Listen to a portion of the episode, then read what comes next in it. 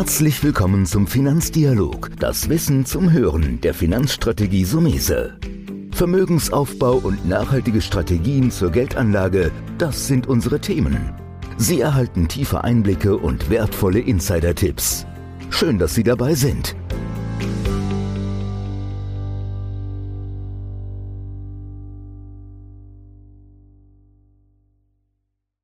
Für unsere heutige Folge habe ich eine Wiederholungstäterin eingeladen.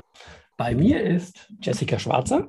Erstmal, Frau Schwarzer, wieder danke, dass Sie sich die Zeit nehmen, heute mit dabei zu sein. Immer wieder gerne. Danke für die Einladung. Sie sind renommierte Finanzjournalistin, mhm. mehrfache mhm. Buchautorin und da kommen wir auch noch hin.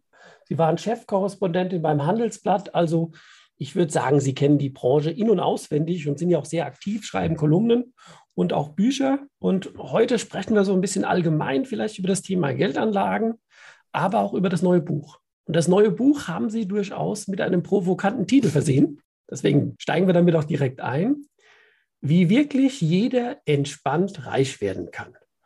Frau Schwarzer, ist das nicht ein großes Versprechen? Oh ja, das ist wohl eins.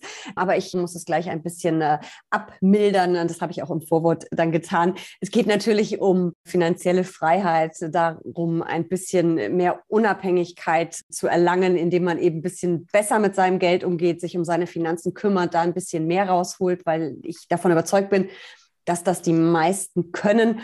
Und ja, der Titel ist natürlich ein bisschen reißerisch, aber das wissen wir beide, das muss sein. Ich glaube, Ihr aktuelles Buch heißt Alle reden vom Crash. Das ist ja auch äh, kräftig immer drauf.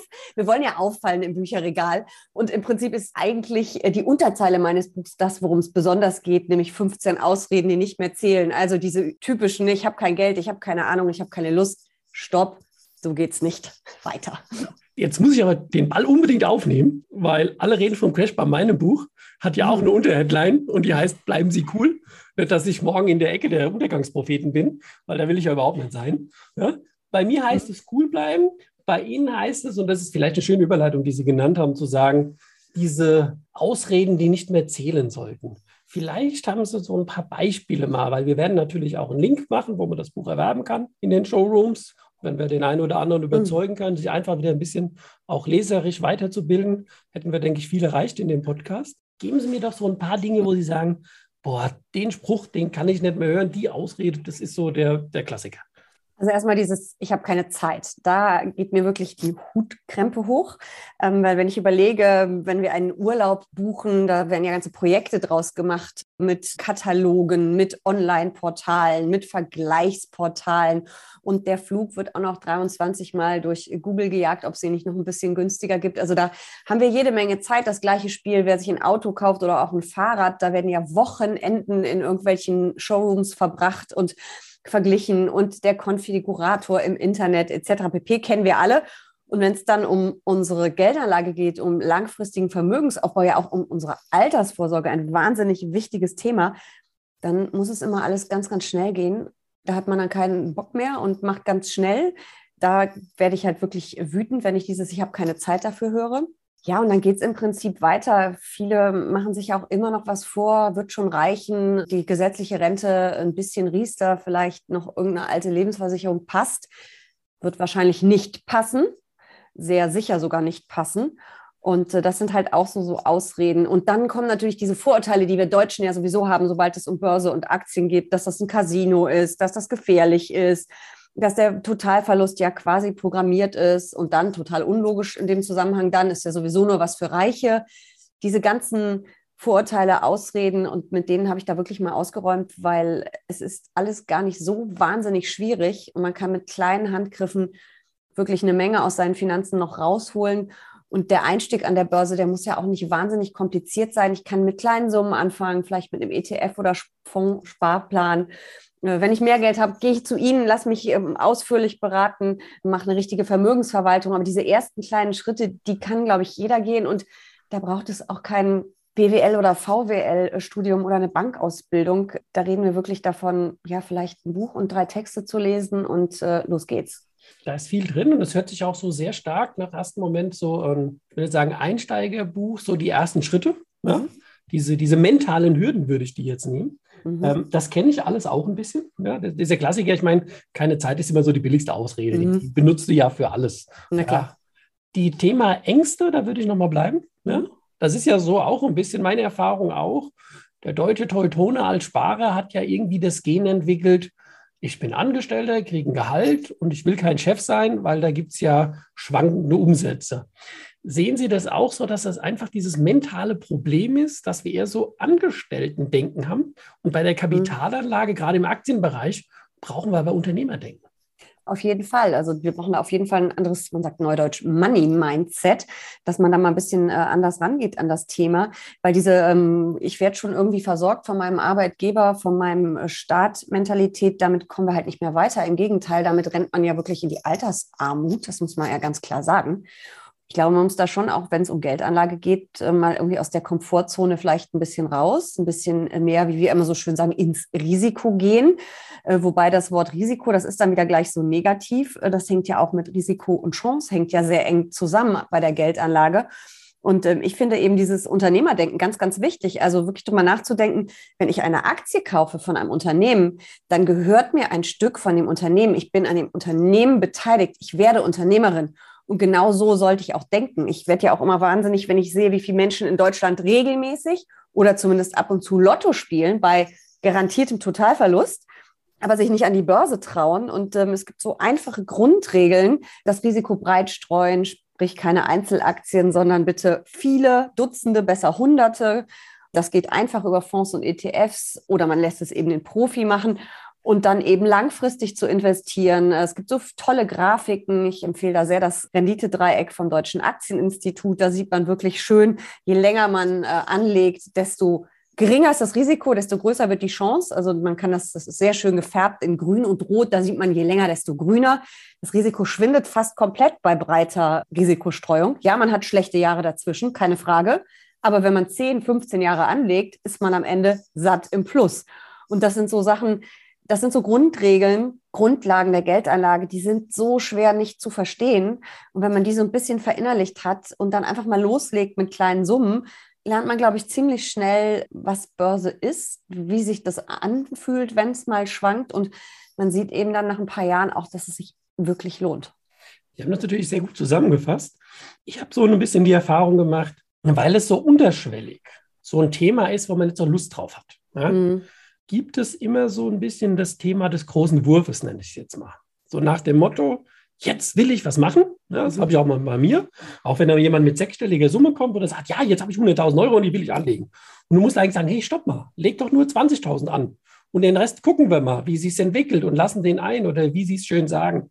Ich glaube, da ist so ein Thema, ich verspüre vielleicht auch bei meinen 200 Euro, wie Sie jetzt sagen, als junger mhm. Mensch, langfristig den Druck. 25, meinetwegen ja. im Monat, ja. Ja, mhm. ja aber dann, dann ist es so, der hat jetzt 200 Euro und wir würden vielleicht sagen, dann macht, fang doch mal mit 50 Euro an in dem Bereich ETF, Aktienwelt.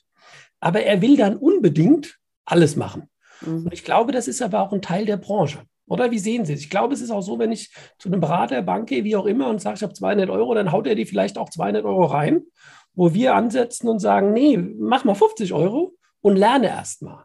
Oder sehen Sie das auch, dass das so, ich will jetzt unbedingt eine Entscheidung treffen? Ich glaube, es ist noch nicht mal dieses, ich will unbedingt eine Entscheidung treffen, sondern es ist, ich will dieses leidige Thema abhaken. Da sind wir wieder bei keine Zeit und keine Lust. Ja, ich will, jetzt habe ich, okay, eingesehen, ich muss ja was tun und ich muss das Geld anlegen und es hilft ja alles nichts, Altersarmut etc. pp. Alles schon angesprochen, äh, gibt keine Zinsen mehr und so weiter. Und dann will man das einfach mal eben schnell machen und dann Haken dran und am liebsten jahrelang nicht mehr damit beschäftigen. Aber so einfach ist es eben leider nicht. Und da sind wir wieder bei dem Money-Mindset. Aber deswegen bin ich zum Beispiel auch so ein großer Fan von äh, Sparplänen, weil die kann ich dann einmal einrichten und dann muss ich mich ja eigentlich wirklich wenig drum kümmern. Vielleicht kriege ich irgendwann eine Gehaltserhöhung, vielleicht kriege ich irgendwann einen Bonus oder irgendwas erbe ich, was auch immer. Lotto gewinnen? Nein, besser nicht. Das ist, mit dem Lotto spielen wollen wir ja lassen. Ja, und dann kann ich, muss ich mich vielleicht nochmal kümmern oder ich passe die Sparrate an. Das geht ja mit wenigen Klicks im Internet. Deswegen bin ich davon großer Fan, weil das da können wir gerne faul sein dann. Das haben wir dann einmal erledigt und es läuft aber und es läuft eben stetig und da sind wir eben bei dem nicht alles auf einmal rein, sondern peu à peu und am besten regelmäßig und sehr langfristig. Aber es ist schon so, ja. Also es ist häufig so dieses, und wahrscheinlich machen Berater das Einmal, weil sie dann einfach größere Umsätze gemacht haben, aber auch, weil sie wahrscheinlich wissen, den habe ich jetzt einmal hier sitzen. Der wird jetzt hier zwangsverhaftet, das ganze Geld wird investiert. Wer weiß, ob der überhaupt wiederkommt. Weil Finanzen, ja. das ist ja so ätzend, das Thema. Ich finde es nicht ätzend, mir macht es riesig Spaß. Aber das ist schon echt ein Problem in Deutschland. Und das wird ja auch nicht über Geld gesprochen. Das finde ich ja auch so, ist auch so, eine, äh, so ein Ding, äh, so ein Vorurteil, so eine Ausrede. Über Geld spricht man nicht. Wenn wir uns mehr austauschen würden und mal, was macht denn der andere und mal mehr Ideen dabei vielleicht auch dann selber bekommen, es würde uns alle ein ganzes Stück weiterbringen. Mhm.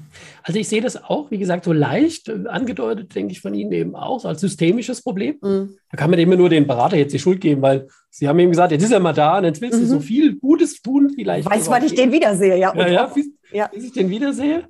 Ich meine, bei uns ist es ja anders, weil wir machen langfristige Betreuung. Wir haben jetzt Kunden seit 30 Jahren. Die siehst du ständig. Ne? Aber das ähm, ist anders, wenn man eben zum Vermögensverwalter geht, dann hat man da ja eine ganz andere Beziehung. Und das ist eben einfach anders, als was Kleines angespart zu haben und dann mal zur Bank zu gehen und zu sagen, kann man damit nicht noch was anderes machen. Das ist eine andere Überzeugung, glaube ich, ne? Und so ein anderes, ähm, ja. Bleiben wir da noch ein bisschen, weil das denke ich ja auch in, in Ihr Buch so ein bisschen einzahlt.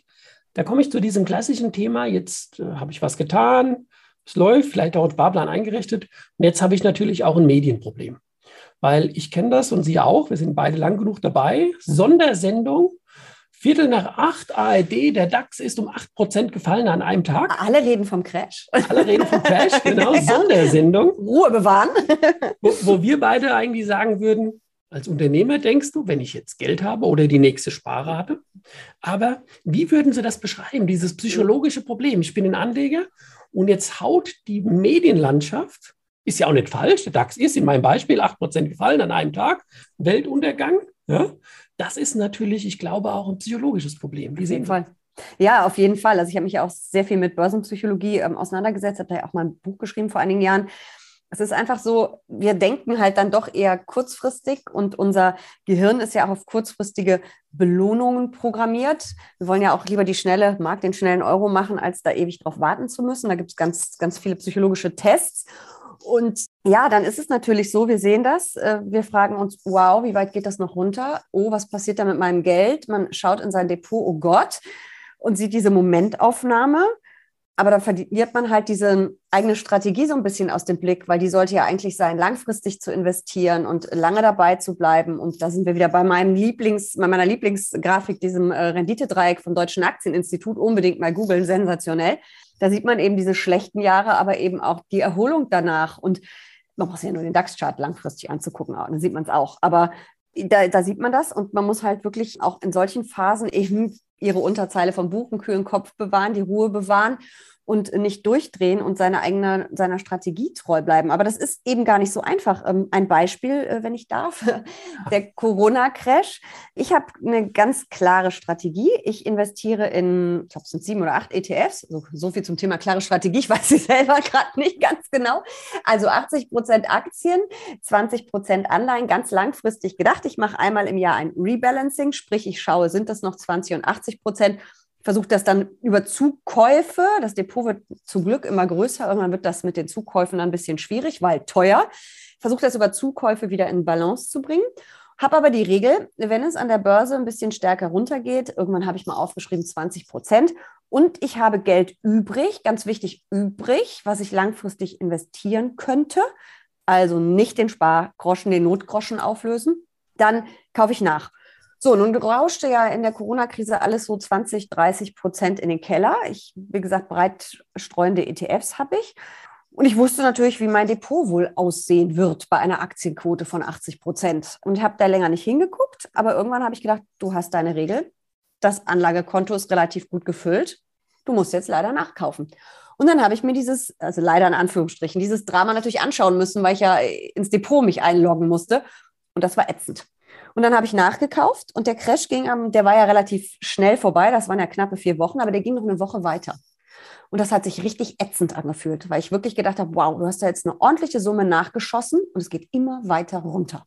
Und dann ruhig zu bleiben und zu sagen, ich habe aber meine klaren Regeln und ich habe noch einen Anlagehorizont von 20 Jahren und ich habe da jetzt richtig Schnäppchen gemacht das ist halt dann schon Börse für fortgeschritten. Aber das machen wir auf dem Markt doch genauso. Ich kaufe doch auch die Angebote. Ich kaufe doch, wenn es mehr von was, was es gerade günstig gibt, und nicht die, also die billigen Kartoffeln, nicht die teuren. Klar achtet man dabei auf Qualität etc. pp, aber trotzdem.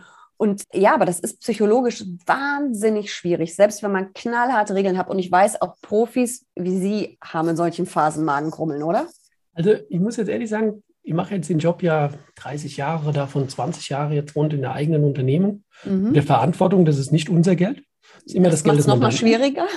Ja, nein. Da muss nein. ich sagen, Frau Schwarzer, habe ich eine andere Erfahrung gemacht. Okay. Es ist einfacher für mich, ein Depot eines Mandanten zu betreuen und die Regeln, die ich mit ihm festlege, umzusetzen, wie bei mir selbst. Ah, da sind wir aber auch bei der Psychologie. Also was, bei Sie eben, was Sie eben beschrieben haben, ist in meinem eigenen Depot total schwierig, weil da bin ich auch geneigt, mhm. eine gewisse Emotionalität an.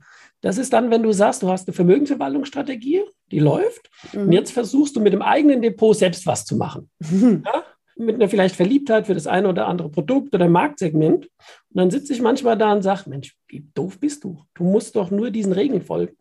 Und für Anleger, für unsere Mandanten, ist das viel einfacher, weil du hast diese Distanz. Und diese Distanz, die ist schwer im eigenen psychologischen mhm. Umfeld. Mhm. Aber wir wollen trotzdem ja dem Hörer, auch ihrem Leser von den Büchern, diese Hilfe geben, zu sagen, dass er darüber nachdenken muss. Mhm. Und wenn er jetzt zum Beispiel, muss ja nicht immer einen Berater hat, wie Sie sagen, einen Nachbar hätte, einen Freund oder einen Arbeitskollege, der sich auch mit dem Thema Finanzen, dann hätten wir dieses Thema Schwarmintelligenz. Über Geld reden. Über Geld reden. Und an der Stelle würde ich dahin kommen, das hat sich ja auch, weil Sie Corona gesagt haben, einen gewissen Trend entwickelt, bei jungen Leuten sich für das Thema zu interessieren. Ja, super. Mhm.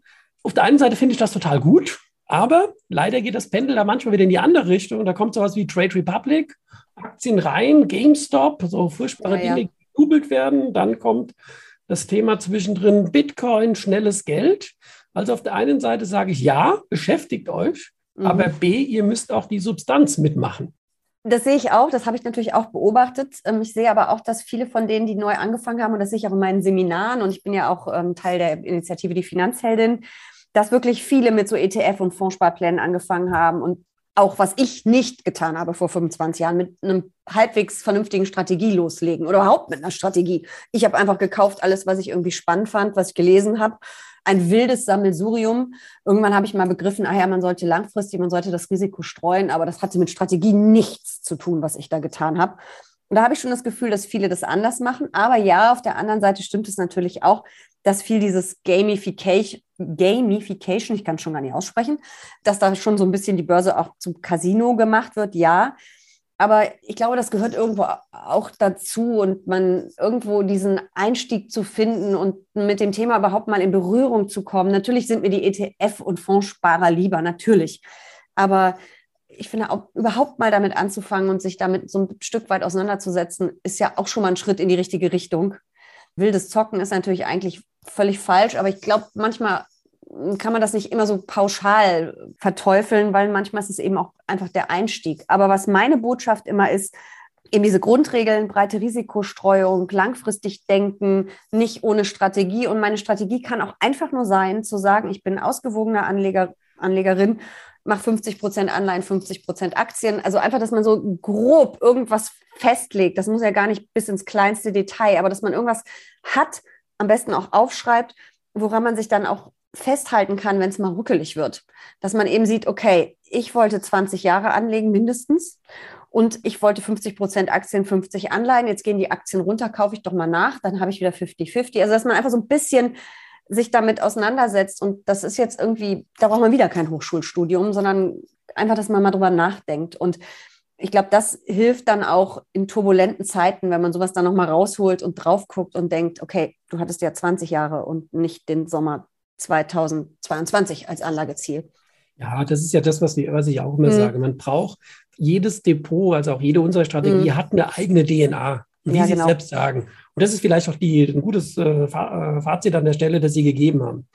Macht Ihren Plan, eine gewisse Harmonie, Aktienquoten. Ich glaube auch, dass es, oh, es, es darf ja nicht entweder oder heißen. Mhm. Ich habe überhaupt kein Problem, wenn jemand sagt, hier, ich habe keine Ahnung, 20.000 Euro und ich kaufe mir für 2.000 Bitcoin. Ich finde es okay, ja? Mhm. aber das ist, was wir vorhin hatten, nicht überspringen. Dann funktioniert es und dann will ich 20.000 machen. Mhm. Dann funktioniert es nicht und ich mache nie mehr Bitcoin. Und das Geld ist weg. Genau, und das Geld ist weg, genau. Dann kann ich ja eh nichts mehr machen. Damit will ich nur sagen, ich glaube, das ist ein Segment, das Sie ansprechen, das da ist, das mhm. auch gut ist Und das sollte jeder auch in der übergeordneten Ebene sagen. Ich tue mein Vermögen, dieses berühmte Liquidität, Auto, Waschmaschine, mhm. vielleicht auch so eine Art Spaßkonto, ne? will auch mal was Dynamisches machen. Ich bin ein großer Fan von. Ich habe ein langfristiges, breit gestreutes Depot, wo ich eben die fein genannten Regeln habe und ich habe noch ein Spielgelddepot. Und das ist sehr lustig, weil mal läuft das eine besser und mal das andere. Und in der Zeit, als Wirecard pleite ging, lief das Spielgelddepot nicht so gut. Passiert. Aber ich glaube, das ist genau das. Man kann beides machen. Mhm. Aber ich denke natürlich eher ein bisschen substanzieller. Also ich mhm. bin so vielleicht ein Hasenfuß und sage, naja, wenn du 5, 10, 15 Prozent maximal hochspekulativ machst, dann ja. hast du immer noch genügend, wenn es schief geht, ne, in diesem Teil. Ja, und ja. das andere muss entsprechend eine, eine Aussage, ein Fazit haben. Apropos Fazit, da würde ich auch sagen, könnten Sie so abschließend nochmal so zusammenfassen, so eine Botschaft an Anleger aus Ihrer langen Erfahrung was so die Basics sind, wo man immer drauf ein bisschen achten sollte. Ich meine, Stichwort streuen natürlich, denke ich. Mhm. Also erstmal natürlich die Botschaft, keine Angst vor der Börse. Die Börse ist kein Casino, es ist ein Marktplatz für Unternehmensbeteiligung, denn nichts anderes sind Aktien und natürlich dann kommen noch Anleihen und andere Anlageklassen dazu, aber wir reden ja, oder ich rede ja am liebsten immer über Aktien. So, und wie mache ich es? Breit streuen, ganz viele Einzeltitel, viele Branchen, viele Länder. Ganz einfach für Einsteiger geht das über börsengehandelte Indexfonds, ETFs oder Fonds. Man kann es auch mit Einzeltiteln machen, wird dann komplexer. So, und dann der Anlagehorizont, ganz wichtig. Äh, je länger, desto weniger riskant ist es bei breiter Streuung. Ja, und dann so ein bisschen wirklich nicht ganz ohne Strategie zu starten, sich zu überlegen, was bin ich für ein Anlegertyp, was habe ich eigentlich für Ziele und äh, sich dann vielleicht zumindest mal zu überlegen für den Anfang, was ist denn meine Aktienquote, was ist meine Anleihequote und hey, das ist nicht in Stein gemeißelt. Man kann in ein paar Jahren sagen, das läuft ja super und ich merke, dass ich viel mehr Risiko ertragen kann, als ich jemals gedacht hätte, kann man die Aktienquote ja nach oben anpassen oder nach unten. Und letzter Satz, mega Einstieg in die Börse, Fonds und ETF-Sparpläne mit ganz kleinen Summen. Ja, da würde ich sagen, Frau Schwarze, was soll ich da noch hinzufügen? Ich unterschreibe alles eins zu eins und sage herzlichen Dank, dass Sie heute bei dieser Episode mit dabei waren. Und auf das nächste Update, wenn wir uns mal wieder austauschen, freue ich mich. Ich nehme an, da werden noch einige Bücher kommen, so wie ich sie einschätze, in den nächsten Jahren. Wie gesagt, ich tue es gerne unten in der Besprechung des Podcasts nochmal verlegen. Herzlichen vielen Dank, dass Dank. Sie heute dabei waren. Ja, vielen lieben Dank, hat Spaß gemacht und immer wieder gerne. Das war der Finanzdialog, das Wissen zum Hören der Finanzstrategie Sumese. Natürlich ist dieser Podcast keine Anlageempfehlung, denn jede Anlageentscheidung muss individuell getroffen werden. Idealerweise ist sie Teil einer ganzheitlichen Strategie, die exakt zu Ihnen passt. Dazu müssten wir uns persönlich kennenlernen. Besuchen Sie uns auf sumese.de